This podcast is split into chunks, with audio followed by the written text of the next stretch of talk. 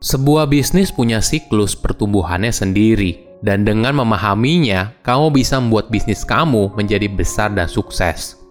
Halo semuanya, nama saya Michael. Selamat datang di channel saya, Sikutu Buku. Kali ini saya akan bahas buku Scaling Up karya Fern Harnish. Buku ini membahas soal bagaimana strategi bisnis yang bisa dilakukan untuk menjadi besar. Banyak bisnis biasanya mengikuti siklus hidup yang berbentuk S, mereka mulai dari kecil diibaratkan oleh Fern sebagai tikus, dan banyak yang gagal. Sebagian kecil bisnis yang mampu bertahan, lalu bisa bertumbuh sangat cepat hingga mampu bernilai jutaan, bahkan miliaran dolar. Fern mengibaratkan fase ini sebagai gazelle, hewan sejenis antelop yang mampu lari dengan kencang. Setelah lulus dari fase ini, biasanya banyak bisnis mulai diakuisisi atau melambat seperti gajah. Saya merangkumnya menjadi tiga hal penting dari buku ini. Pertama, perhatikan uang yang ada di kas perusahaan. Mana yang lebih penting, profit atau kas perusahaan? Jika bisnismu sedang berkembang, maka uang yang ada di kas perusahaan sangat penting. Hal ini disebabkan tidak peduli seberapa hebat seorang pemimpin atau strategi bisnismu, semua hal ini tidak akan relevan apabila arus kas perusahaan tidak sehat. Setiap bisnis punya prioritas yang berbeda di setiap pertumbuhannya. Saat kamu baru memulai bisnis, fokus utama adalah pendapatan dan konsumen sebanyak-banyaknya. Namun ketika kamu sudah cukup besar, maka kamu harus perhatikan arus kas dengan baik. Karena kesalahan dalam berinvestasi dapat menyebabkan perusahaan yang selalu mencetak keuntungan bisa kemudian bangkrut. Sama seperti yang terjadi saat pandemi COVID-19. Berapa banyak bisnis yang berkembang terlalu cepat, namun ketika ada pandemi COVID-19, dalam berapa bulan bangkrut karena kas perusahaannya sudah habis. Menurut Fern, perusahaan yang hebat memiliki cadangan keuangan 3 hingga 5 kali lebih besar daripada kompetitornya. Mungkin contoh yang bagus adalah apa yang dilakukan oleh Bill Gates saat awal mengembangkan Microsoft. Bill memutuskan kalau perusahaannya harus punya cadangan keuangan yang mampu menutup biaya operasionalnya perusahaan selama satu tahun. Tentu saja bagi beberapa pengusaha, mereka merasa sayang dengan uang yang dianggap sebagai dana nganggur, karena tidak diinvestasikan lagi untuk ekspansi bisnis. Namun dengan keputusan yang penuh kehati-hatian, hal ini untuk mencegah perusahaan bangkrut ketika situasi dan kondisi tidak lagi mendukung. Nah, buat kamu para pemilik UKM, ataupun kamu pribadi yang ingin mulai melakukan pencatatan keuangan secara rutin, ada aplikasi yang berguna dan bisa kamu coba, yaitu buku kas. Ini adalah aplikasi pencatatan pembukuan keuangan untuk meningkatkan dan mengembangkan UMKM. Kamu tinggal download aja di Google Play Store atau App Store. Tenang aja, aplikasi ini gratis kok dan sudah digunakan oleh lebih dari 3 juta pengguna. Saya jelasin lebih detail ya fiturnya. Pertama, fitur transaksi. Kamu bisa melakukan pencatatan pemasukan dan pengeluaran secara rinci. Misalnya begini, untuk pencatatan pemasukan dan pengeluaran, kamu bisa mencatat informasi yang detail seperti jenis barang, foto bon, metode pembayaran, dan keperluan transaksinya untuk apa. Hal ini penting agar kamu bisa mengetahui secara rinci dan up to date terkait kondisi arus keuangan bisnis dan kondisi inventory kamu. Bukan hanya itu, kamu juga bisa mengirimkan invoice digital kepada para pelanggan. Kedua, fitur laporan keuangan. Mungkin bagi orang yang tidak punya latar belakang akuntansi, sepertinya kata laporan keuangan terdengar begitu sulit, apalagi bagi pebisnis UMKM baru yang semuanya dilakukan serba sendirian. Namun tenang aja, fitur laporan keuangan di aplikasi buku kas membantu kita untuk mengetahui rekapan pembukuan keuangan tiap bulannya dalam format PDF atau Excel. Ada tiga jenis laporan keuangan, mulai dari laba rugi, laporan hutang piutang, dan laporan pelanggan. Tenang aja, data kamu dijamin 100% aman. Selain itu, bisa dipastikan sangat menghemat waktu dan mencegah terjadinya salah ketik karena prosesnya yang digital. Ketiga, fitur hutang piutang. Wah, ini sih penting banget buat para pebisnis UMKM ya. Tentu saja, tidak semua pelanggan akan membayar langsung secara tunai di depan. Pasti ada juga yang minta dibuat tempo. Kadang, ini merupakan kepusingan sendiri, harus rajin mengecek apakah sudah jatuh tempo atau belum. Nah, di fitur ini, kamu bisa mencatat hutang dari pelanggan, menentukan tenggat waktunya kapan, hingga ada fitur penagihan otomatis yang terhubung ke WhatsApp dan SMS. Keempat, fitur multi-book. Nah, kadangkala sebagai pebisnis UMKM, bisa jadi pembukuan keuangan pribadi kita tercampur dengan usaha.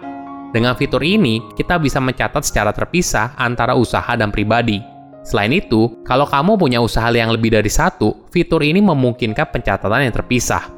Kelima, ada beberapa fitur pendukung yang membantu banget. Salah satunya yaitu fitur kartu nama digital.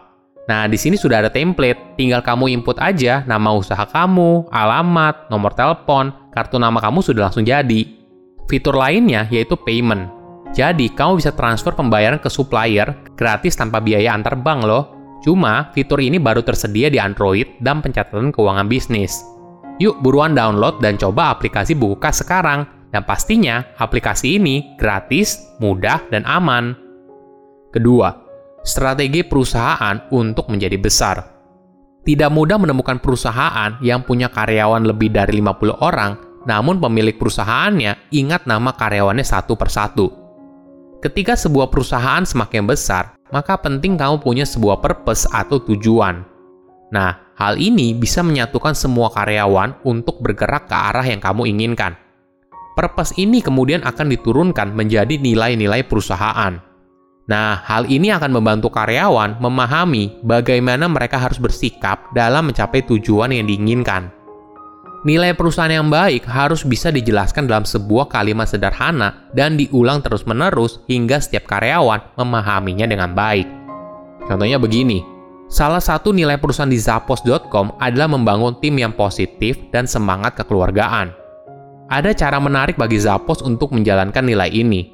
Jadi, Zappos menawarkan 2000 dolar bagi setiap karyawan yang baru direkrut apabila mereka mau keluar setelah minggu pertama mereka bekerja.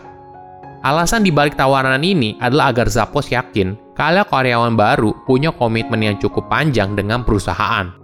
Jika karyawan baru tersebut hanya tertarik pada uangnya saja, maka mereka pasti akan mengambil uangnya dan keluar. Selain membangun budaya perusahaan, kamu juga harus punya strategi bagaimana perusahaan atau produk kamu dipandang oleh konsumen. Sebuah merek atau perusahaan yang sukses sangat diperhatikan oleh konsumennya dan mereka punya pandangan sendiri terhadap merek atau perusahaan tersebut. Contoh yang menarik yaitu Amazon. Awalnya, Amazon memposisikan dirinya sebagai perusahaan yang menjual buku secara online. Jadi, ketika konsumen butuh buku secara digital, maka Amazon langsung menjadi yang paling utama di benak konsumen. Namun seiring perusahaannya bertambah besar, Amazon pun melebarkan posisinya. Jadi bukan hanya buku, tetapi penjualan online secara umum. Tentu saja Amazon masih menjual buku, tapi Amazon juga menjual musik, video, dan produk lainnya. Strateginya yang hebat mampu membuat konsumen berpikir, jika mereka membutuhkan apa pun secara online, maka Amazon merupakan website pertama yang mereka cek terlebih dahulu. Inilah yang lalu membuat Amazon menjadi perusahaan retail terbesar di dunia hanya dengan menjual barang yang dibutuhkan oleh konsumen secara online. Ketiga, karyawan merupakan prioritas utama. Kamu perlu minimal 20 pelamar pekerjaan setiap posisi jika kamu mau meningkatkan peluang kamu dalam mendapatkan karyawan terbaik. Ingat, kamu tidak hanya bisa mendapatkan karyawan hanya dari website yang berisi lowongan pekerjaan namun, kamu bisa membuat strategi rekrutmen karyawan yang efektif untuk mendapatkan karyawan terbaik. Dari situ, kamu bisa memilih setengah karyawan yang terbaik melalui tes dan metode untuk screening awal, biasanya melalui psikotes. Lalu, lanjut ke tahap interview, hingga akhirnya kamu menemukan karyawan yang terbaik dari semua kandidat. Gunakan sebuah daftar yang berisi kompetensi apa yang kamu butuhkan dari calon karyawan baru Hal ini penting agar kamu tahu karyawan mana yang kamu butuhkan dan apakah mereka sesuai kriteria kamu atau tidak. Yang terakhir dan tidak kalah penting, kamu harus yakin kalau calon karyawanmu cocok dengan budaya kerja perusahaanmu. Tentu saja, tidak mungkin 100% penilaian kamu benar. Namun, semua parameter ini akan membantu kamu dalam menemukan kandidat yang cocok.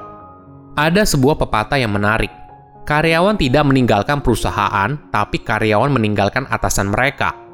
Tentu saja ada pro dan kontra, tapi hal ini menandakan pentingnya sebuah manajer atau atasan yang hebat. Kita harus menaruh orang yang tepat dalam posisi kepemimpinan. Pemimpin tersebut punya tugas untuk memastikan orang yang tepat mengerjakan pekerjaan yang tepat. Jika sudah memiliki orang yang tepat, seharusnya kamu berinvestasi kepada karyawanmu melalui program pengembangan karir dan pelatihan. Ingat, Agar sebuah perusahaan bisa bertumbuh, fokus utamanya haruslah pada sumber daya manusia. Kamu bisa mulai dengan mengganti kata manajer dengan coach. Tim analitik sumber daya manusia di Google menemukan kalau pelatihan pribadi antara atasan dan timnya merupakan faktor yang paling penting dari sebuah manajemen.